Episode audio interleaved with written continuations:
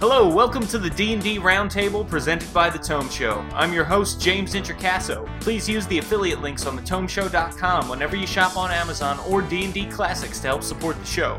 Just go to thetomeshow.com, click on the links in the show notes for this episode or any other, and then shop as you normally would. Today, we're talking about Extra Life, some Dungeon Master's Guide previews, and the possibility of Eberron in 5th edition. Let's meet our panel. Panelists, please introduce yourselves and tell us how long you've been playing D&D and give us any other credentials you care to mention. Let's start with you, Alex Basso. So I've been playing D and D for five years now. Started with fourth edition. Uh, I mean, really, that was the beginning of my tabletop gaming. Uh, since then, I, I've dabbled in other games such as Star Wars Saga Edition, but really, that's it. Nice. Well, welcome back to the show. It's great to have you. Topher Cohen, how long have you been playing D&D? So I've been playing D&D since uh 81, 82 somewhere in there, 1981, 1982 with the um, Advanced Dungeons and Dragons. Um, but as a caveat, I stopped playing in the um, late 80s when the second edition, when that pesky second edition came out. and I didn't come back to D&D until fourth edition. So I took a long hiatus in the middle there. Well, it's great to have you back on the show, too. And for the first time ever on the roundtable, but certainly not a newbie to podcasting, we have Enrique Bertrand. Enrique, how long have you been playing D&D? Hey James. Um, th- first of all, thank you for having me on. Of course. Um, I've been playing D and D since the late '80s. Uh, did a first edition D and D stint with some friends, and then moved on to second edition. And unlike Topher, I played the heck out of second edition. Then I skipped third edition for the most part, and then came Ah. came back with fourth, and now fifth. Enrique, people might also know you as Newbie DM on the blogosphere and on Twitter. On the Twitters and on the internets and whatnot. Right, Newbie DM. I have the newbiedm.com blog. Absolutely. Yeah, well, thank you very much for coming on the show. We appreciate having you. All right, guys, today's get to know you question. If you could only wild shape into one dinosaur, what dinosaur would you wild shape into? Let's start with you, Alex Basso. All right, so I feel like I took the uh, the cheap way out of here, and I just Googled largest dinosaur, uh, which turns out to be the Spinosaurus, which uh, apparently can be up to 60 feet in length and 21 tons in weight, uh, thus classifying as a g- gargantuan monster. And that's really all I want. I want to turn into another a gargantuan monster and fight an ancient red dragon. Just imagine them taking out a small village. It'll be very exciting. It would be very Godzilla esque, I think. Yes. Yeah. Uh, Topher Cohen, what dinosaur would you wild shape into? I kind of went a little bit laziness here because it's my favorite dinosaur. I don't know if it's the best one, but it's by far my favorite. And that's the Triceratops. I would totally want to be the Triceratops with the charge and the, the horns and all the plate on the helmet kind of thing. I think that's just cool. Enrique, what dinosaur would you wild shape into? All right, so I picked a, a bizarre dinosaur. He's called a Stygimoloch, and that's Greek for demon from the river Styx. He's known as the horn demon from the river of death. But he's a he's a plant-eating, bone-headed dinosaur, and you know, bone-headed and plant-eating kind of describes me a little bit. So I went with him. Now, I'll caveat. I'll say this though: I don't want to wild shape to any dinosaurs because dinosaurs died, and that doesn't sound like a lot of fun. I like those choices, guys, but none of them were Ankylosaurus, which was clearly the right answer. Let's move on though to some actual D&D news. And the first thing we're going to talk about is Extra Life. So, uh, Wizards announced that they are once again participating in Extra Life by playing D&D for 24 hours. Uh, and the game is going to take place October 25th to 26th. They're going to live stream it on their Twitch page. We'll have all the info and everything in our show notes. The thing that's important is that the money that they're raising goes to help kids and uh, research diseases uh, for the, the Children's Miracle Network hospitals and, and support that network of hospitals, which I think is really a great thing. I think we can all agree upon that and you can donate money if you go to their page. Um, you know, it looks like Greg Bilsland is going to be DMing this game. If you donate to him, he will give you a shout out. Depending on how much money you donate, he'll do things like add extra monsters to the game, and you get to pick what those monsters will be. or uh, you can help people create their characters. The other thing they're doing is as people donate money, they are releasing previews of things that are yet to come in the Dungeon Master's Guide. And that's really what I want to talk about right now. Um, so, the first thing that we saw was the deck of many things. And uh, we didn't get to see the complete deck. We only really got to see the, the list of cards that are in the deck and the first three and sort of the basic rules and some of the art behind it. Um, so I want to know what do you guys think of the incomplete look at the deck of many things we've seen so far. Uh, right now, it looks like most of the cards they're profiling are, are kind of uh, at least have one bad effect on them. You know, eh, it looks fun. It looks like uh, the risk has been brought back into the deck of many things. So, what do you think, Alex Basso? Uh, I mean, the deck of many things. It looks as terrifying as a magic item as ever. I do not want to touch that. Just reading like balance, I don't. That would put me on such. That would change up my entire game. You know, going from a lawful good to a chaotic evil character. I don't know if I'm a good enough role player to handle that. So uh, I mean, it is. It does look really fun. You know, if you're if you're a risk taker and you know you, you want to test your luck, draw those cards. Um, it's definitely an exciting magic item. Nice to see it back. Um, and you know, only only three of the potential 22 cards looks like are are being listed. So still a lot more to see. Sure, and I think you can count that some of the cards are going to have rewards as big as some of the risks that we're seeing, like one of them where you're trapped forever. Topher, what are you thinking? Are you pleased with what you've seen so far of the Deck of Many Things? I am a fan of the Deck of Many Things. I think it is iconically evil and fun all at the same time. Uh, I think it's interesting. A couple interesting things is that 75% of the decks only have 13 cards, but the rest have 22. So they're kind of limiting it. So it's not every deck is 22. Um, I hope that there are less cards like Balance and more cards like uh, the other two that are previewed. My problem with the cards like Balance, and it's been my problem with every version of the deck many things they've done, is that if you leave it to things like, and you change your gender or your alignment changes, then it really is up to the player to want to do that. And if the player just goes, okay, yeah, cool, I changed my my my alignment, but they don't change how they play their character, then it's kind of a lost effect. And there's nothing as a DM you can really do. I mean, you can kind of push them a little bit, but I don't know. Um, the artwork looks great. The art they showed on the other page the sun, the dungeon, the jester, the balance. The balance looks really great. Ruin looks good. The key, I think the art is very iconic. Deck of many things. So I'm excited. I'd love to. I'd love to be able to buy a deck of many things and you know use it and not have to use a actual playing cards. That's what Gale Force Nine is for, right? Enrique, what do you think about the deck of many things here? Well, I have the same same concern Topher had about the the balance card, mm-hmm. right?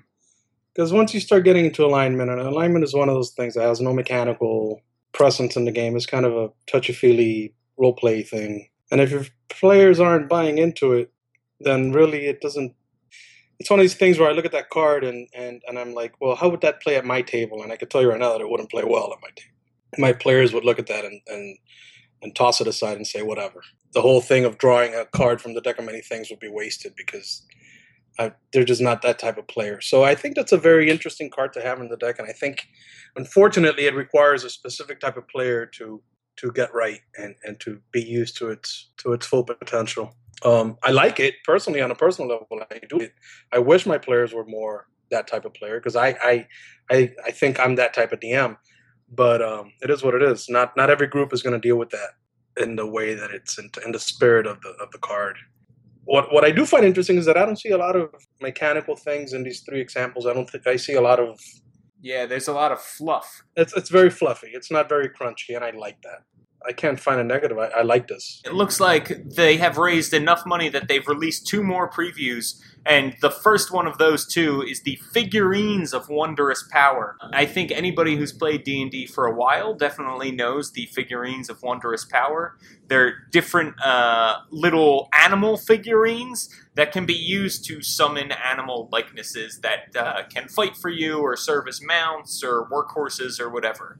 Um, I definitely am partial to the Goat of Terror Uh, I don't know about you guys, but that's a pretty awesome figurine of wondrous power. But uh, I'm interested to hear what you guys think. Let's start with you, Topher. What do you think of all these figurines of wondrous power, and which one's your favorite? When I first saw this, I thought of um, Guenhwyvar from the Drizzt novels. But then I remembered if everybody listened to the free audiobook they put out relatively recently of all of the Drizzt short stories, one of those was the creation of the Guenhwyvar statue. And it's not actually a figurine of wondrous power, it's a figurine of Fey Beast or something different. But, anyways, uh, I think they're great. I think that the mine has to be the um, ebony fly. I think anytime you can have a giant fly for 12 hours and it can be ridden as a mount, it has dark vision for 60 feet, passive perception of 10, hit, you know, armor class of 11, hit points of 19, fly feet, fly speed 60 feet. Um, yes, please. May I have two? so we got a big ebony fly fan. Enrique, what about you? What do you think of these figurines of wondrous power, and do you have a favorite? Oh, I, I love these figurines. I've always liked the Golden Lions. Mm. Really, because, you know, you could be Siegfried and Roy. oh, I didn't even think of that, but that's awesome. you could be Siegfried and Roy walking around with a lion. So Yeah. they're kind of cool. I like the figurines. Um, I, I don't have a lot of experience using them in a game, or they haven't come up all that often. I think maybe twice throughout my career playing D and D, but every time they came up, it was pretty memorable. Um, so I, I, hey, listen, the more magic items, the better. Yeah, and what do you think of the art here that we're seeing? Uh, I mean, if we're going to talk about this art, I, I got to tell you, just in general, fifth edition, I think has fantastic artwork. Now we're looking at four figurines. I, they, they look nice. They look pretty cool. They they look like the animal they represent. So it can't say I can't say much about this particular piece here, but in general, fifth edition art is blowing me away. I, and I know people have trouble with some of it. I, I I don't share those troubles, like the halflings and stuff. I happen to like it. In this in this particular case, I think the coolest looking one here is probably that obsidian steed. oh, That's yeah, a nice that's a nice looking figurine. I know, and it summons a nightmare, which is awesome. Yeah, that's that's pretty cool. Alex Basso, are you feeling happy? definitely liking these figurines. I mean, I feel like my experience with figurines in fourth edition was really mostly them just as like combat creatures. Uh, I don't really remember that many, you know, other special effects. And just reading this list, like you know, every figurine really has like kind of a unique role. Um, you know, with the owl that can just be like a scout, and then you got the goats, which I mean, you mentioned the goat of terror. I think that's awesome. That it's basically like a mobile armory, and you can start fighting with its special weapons. Uh, and my favorite though would have to be the uh, the Onyx dog, just because I, you know, I don't know how useful it would be would be, but I just want to have a dog that I could talk to. yeah. Well, who doesn't want that, right? Dogs are the best. Uh, just a few hours before we recorded this podcast, they posted a preview of the magic rings. Um, so, and again, it's not all of the rings. It's actually probably a very small sampling that we're seeing. We're seeing again some really cool looking art, and we've got the Ring of Resistance, the Ring of Shooting Stars, and the Ring of Spell Storing.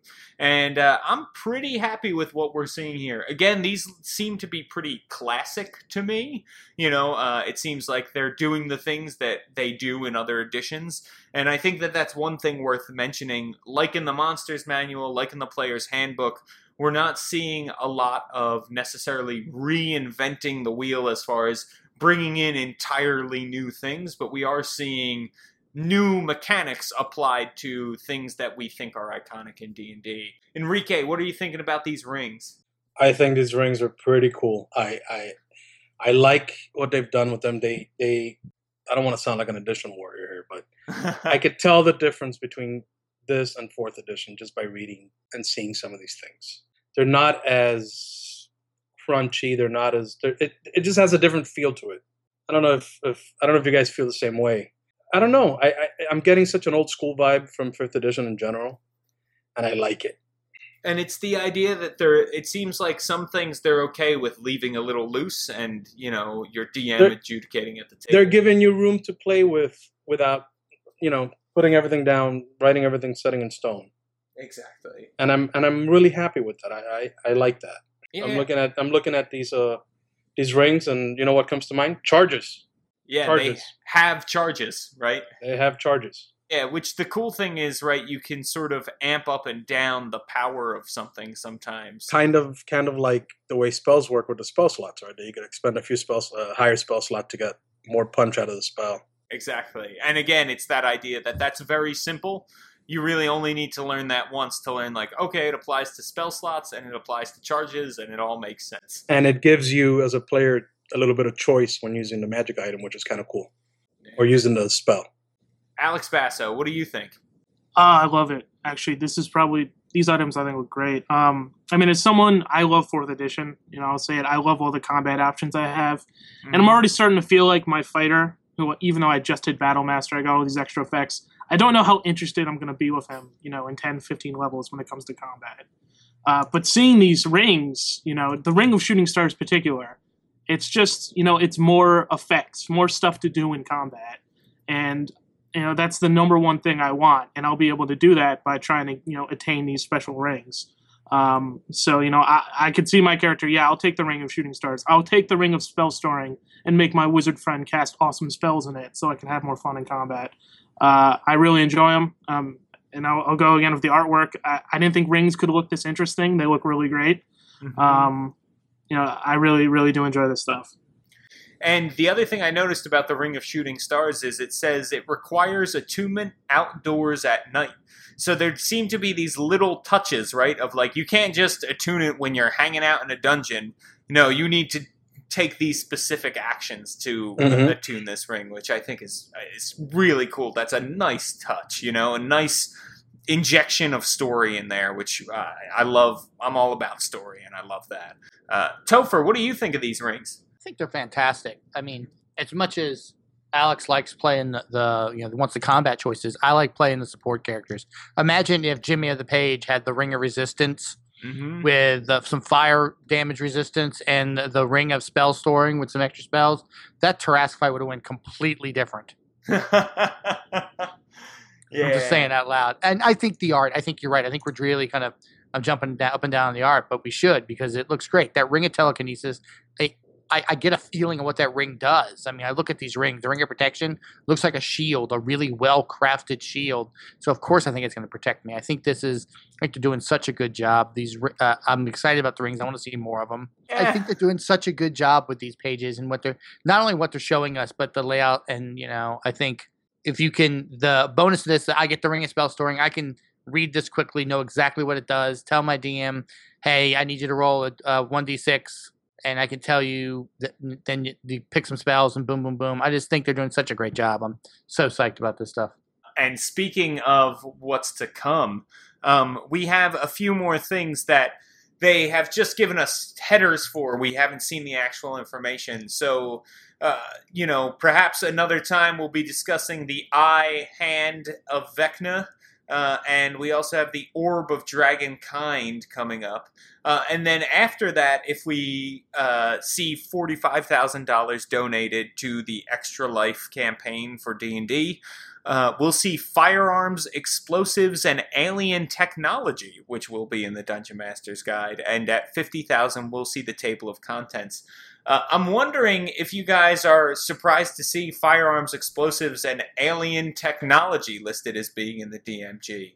Uh, I was pretty pumped about that addition uh, already being in one of the, the core rulebooks as an option, you know? Um, and it, it says to me like, "Hey, we're definitely going to see some cool modules within the Dungeon Master's Guide." So I really can't wait to get my hands on it. Alex, what did you think about that? Uh, I mean, uh, I'm already playing with an awesome firearms uh, module mod right now, right? From Exploration Age by James. uh, but no, others, uh, yeah, that's great. I mean, I, I want to see how substantial they are. You know, if they take up a couple pages. Um, but yeah, I mean, you know, they they talk about how this edition they're gonna have a ton of mods. It's gonna be you know easy to add them. So you know they're gonna p- give us some. They're gonna show us some early. Now, here's here's my question to you: Do do you think the alien technology we'll see will come out of Expedition to the Barrier Peaks? No, I think it'll come out of revisiting the expedition to Barrier Peaks. Like, you think we'll we'll we'll see the Barrier Peaks again? Yeah, I think we're going to see something like that. That's a that's a trope they love to use in these editions, right? They take older modules and give it a spin that updates it for the new edition and a new story. We've seen it, you know, return to Baldur's Gate and uh, return the board to the Keep on the Borderland, and we've seen it before. I think we will. I think we're going to see something like it. I think that's the that's a such an iconic thing, and they really want to go iconic. I think we will. I think we really will. So you think we'll go dungeon crawling in a spaceship in fifth edition? Uh, you heard it here. I think we will. Okay. I I love that adventure. It is so crazy. Yeah, I, I'm really curious to see what their firearms are, uh, rules are going to be. I'm sure they won't be as good as the ones on WorldBuilderBlog.me. I'm sure they won't be as good as those. It's a um, it's just a blog about a fifth edition world and exploration age. If you guys haven't checked it out at WorldBuilderBlog.me, you really should. Uh, it's uh, I am sure that they will probably be better rules than I came up with, uh, but I appreciate the plug, Topher and Alex. I am most curious about the alien technology for sure. I like that point about the barrier peaks, Enrique. I, that may be the way to get it in because that's what I was wondering is how do you bring alien technology into your game? But I was thinking it might come from like the far realm because to me, aberrant creatures are kind of like aliens. Uh, so that was Yeah, my That's thinking. true. Yeah, yeah. And they love they love the far realm. It's one of those things they love though. So who knows? mean- Maybe. Well, guys, moving on, I actually want to talk a little bit about uh, Eberron in 5th edition. Keith Baker on his personal website announced uh, that you could support Eberron, that he's. He and WotC are currently unsure what's going to happen with Eberron and if it will be brought into 5th edition or not. So he is asking people to show their support unofficially by donating to Extra Life because he is one of the players in the campaign, and if you donate directly to him, you can help create his character, or to donate to another event called Charity 20. Um, which is something that happens at Meltdown Comics. Again, they're going to live stream a game, and Keith is actually DMing an Eberron game that he created himself and set in 5th edition. And if you donate at least $10, uh, he will then send you a nice PDF of the adventure that he uses, so you can have a fifth edition Eberron adventure uh, unofficially if you donate to this campaign. What he's saying is that this will be a good way for him to show Wizards, hey, look at all the people who donated because they were excited to see Eberron happening between Extra Life and uh, what's going on at this Charity 20 event. So, uh, what I want to know from you guys is do you guys really think 5th edition Eberron is at risk here? Do you think this is a clever way to raise money for some good causes, which I think is, is also worthy?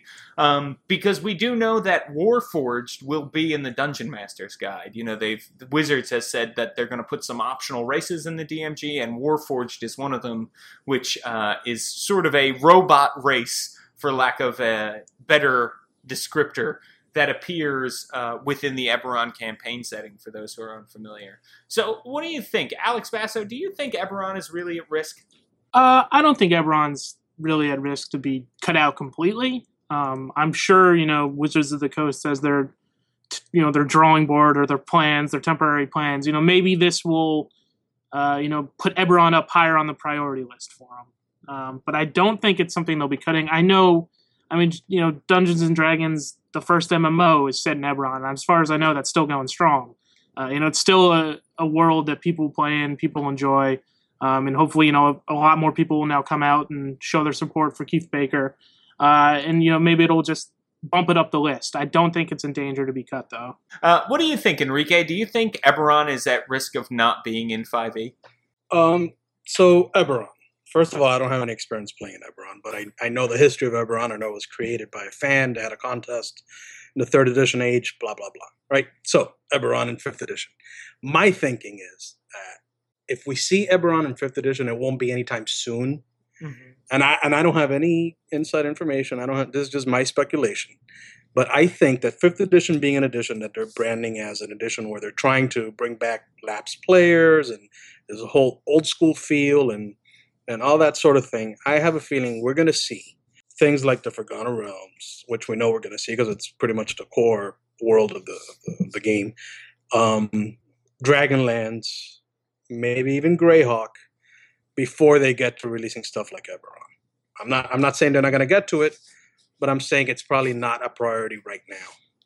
Uh, that's interesting, and I think that's a really good point, right? That we might see things that are have that older school feel and harken back to that. It would be great to see Greyhawk. Um, you know, we didn't really see that in fourth edition at all, um, so it would be great to see that. Uh, you know, maybe we'll see some Dark Sun kind of stuff, some Al Qadim kind of stuff before we actually end up seeing Eberron, uh, because they're trying to bring back the older players and they're sort of counting on the new people coming just because they were already there.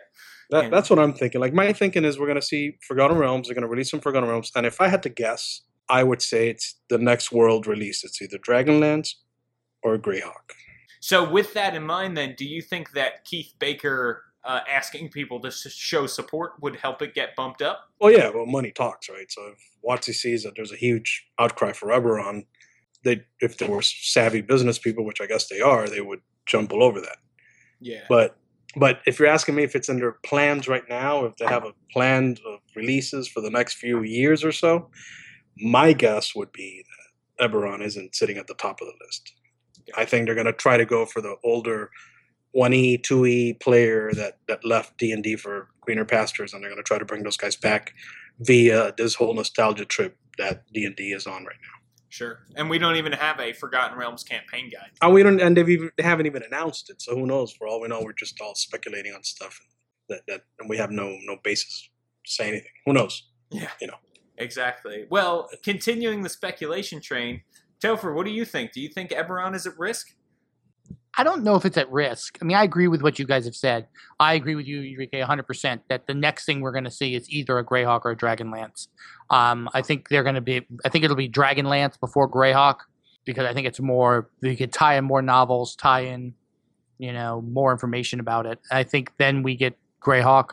I think what this does and what raising this money kind of puts it in perspective to WotC of whether or not they should re- release uh, Eberron first or Al Qadim or um, you know, fill in the blank of other third edition, you know, campaign worlds. Do we really want to see a Spelljammer before we see Eberron? Who knows? But if enough people donate to Eberron, maybe that's something that's going to change their mind. I think we will eventually see something if, if this edition goes on long enough. Mhm. I just don't know if it's going to be as early as we saw it in fourth. Yeah, I think that's a good point. So, well, it'll be interesting to see. Eberron is my favorite setting, uh, so I am anxious for it to come out. So, if the the round table has any sway, just just know that, wizards. I know you're listening, so so do that for me. uh, so, I guess that brings me to my next question: Is do you guys personally want to see Eberron uh, come to fifth edition? Uh, Alex Basso, I know you are a big Eberron fan. What do you think? Yeah, I mean, we did a, a whole campaign in Eberron. I mean, I just love the feel of the world. You know, it's you know this post major war. You know, basically the equivalent of World War One in their world, and you know, it's very you know all the political country. You know, the politics are all established. People, you know, hate each other, and it's it's such a tense environment. Um, and it's got that entire the Mournlands, which is you know this old nation that was destroyed by the equivalent of a nuclear bomb. Um, you know, I really enjoyed the campaign in Eberron. It also has some more, you know, technology driven, you know, parts of it, you know, such as uh, airships and trains, lightning rail as it's called there.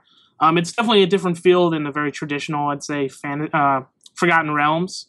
Um, and also intro- introduced some good races like the Warforged, which, you know, as we already said, they're going to be in the DMG. They're they've definitely transferred over uh, to mainstream. Um, but I, I enjoyed the world a lot. Uh, the campaign was was a good one. Uh, there's also, I mean, it's a it's a big, big you know uh, setting with a lot to explore. Nice, nice. Yeah, I'm with you on that, buddy. How about you, Topher? Do you want to see 5e Eberron? Oh, of course I do. I mean, it's one of my my favorite settings from 4E. I uh, stole or borrowed or co-opted, whichever word you want to use, heavily from my home world, my homebrew campaign world, because I love this all that stuff that Keith created for it, and I really wanted to use it. Uh, I think you know uh, I'm excited to see Dragonlance. If if if we get Dragonlance, I'm think that's something that's long overdue, and I'd love to go back to Greyhawk and you know run some people through Greyhawk. But I think that uh, uh, Eberron, a 5e Eberron, would just be fantastic, and I'm I would love to run it. And I would actually love to play in it. That'd be so great. I'm would really excited to see it. Well, and Enrique, you said you're not super familiar with it, uh, but uh, would you ever want to dip your toe into the Eberron waters if a fifth edition version came out? I'm not familiar with it. I've never played in it. I don't know if I can get my players to want to play in it, but I will tell you this. I really want Eberron to come out for 5th edition because anything that gets players in seats playing D&D is good enough for me. And if 5th edition Eberron is going to bring players to the table, then so be it. There, you heard it right there, folks. This man is doing the Lord's work. Okay? True that, brother. the more people we can get playing D and D, the better. And I feel the exact same way. And I think that's actually going to do it for the roundtable this week, guys. Where can people find you, Topher Cohen? Uh, they can find me at, at TopherATL on the Twitters and uh, also at uh, TopherATL. That's T O P H E R ATL on Google Plus. Also, I also um, help run the uh, organized play, the Adventurers League at Titans Games and Comics in Smyrna, Georgia, on Wednesday night. So come on down and see us. And as a quick side note, I want to say thanks to all the roundtable listeners. Somebody posted on Twitter that it was my birthday a little while back, and a bunch of people reached out and wished me happy birthday and said they heard me on the roundtable. So thanks, guys. Oh, that's awesome. You guys are the best out there. Enrique, where can people find you if they want to wish you a happy birthday? If you want to wish me happy birthday next April, you could find me at newbiedm.com. That's a D&D blog I run um, for mostly for Dungeon Masters. Uh, I started it back in the 4E days. And you could also find me on the Twitter at newbiedm. Nice, excellent. Be sure to check him out there. Uh, Alex Basso cannot be found on the internet. Uh, Guys, if you have a question or topic you'd like to hear us discuss on the roundtable, reach out to me on Twitter at James Introcaso. That's at J A M E S I N T R O C A S O. Or you can leave us a comment on the Tome Show's website, thetomeshow.com. And a quick shameless plug for me check out my blog, which is all about Exploration Age, the 5th edition world I'm building. It's at worldbuilderblog.me. Okay, everybody, thanks for listening, and thanks to Alex, Topher, and Enrique. Also, many thanks to Jeff Greiner for letting us join the Tome Show lineup. Our theme music, which you're listening to right now, was composed by Eric Michaels. Don't forget to go to thetomeshow.com and use the affiliate links whenever you shop on Amazon or D&D Classics to help support the show. Keep on rolling and keep on listening to the Roundtable.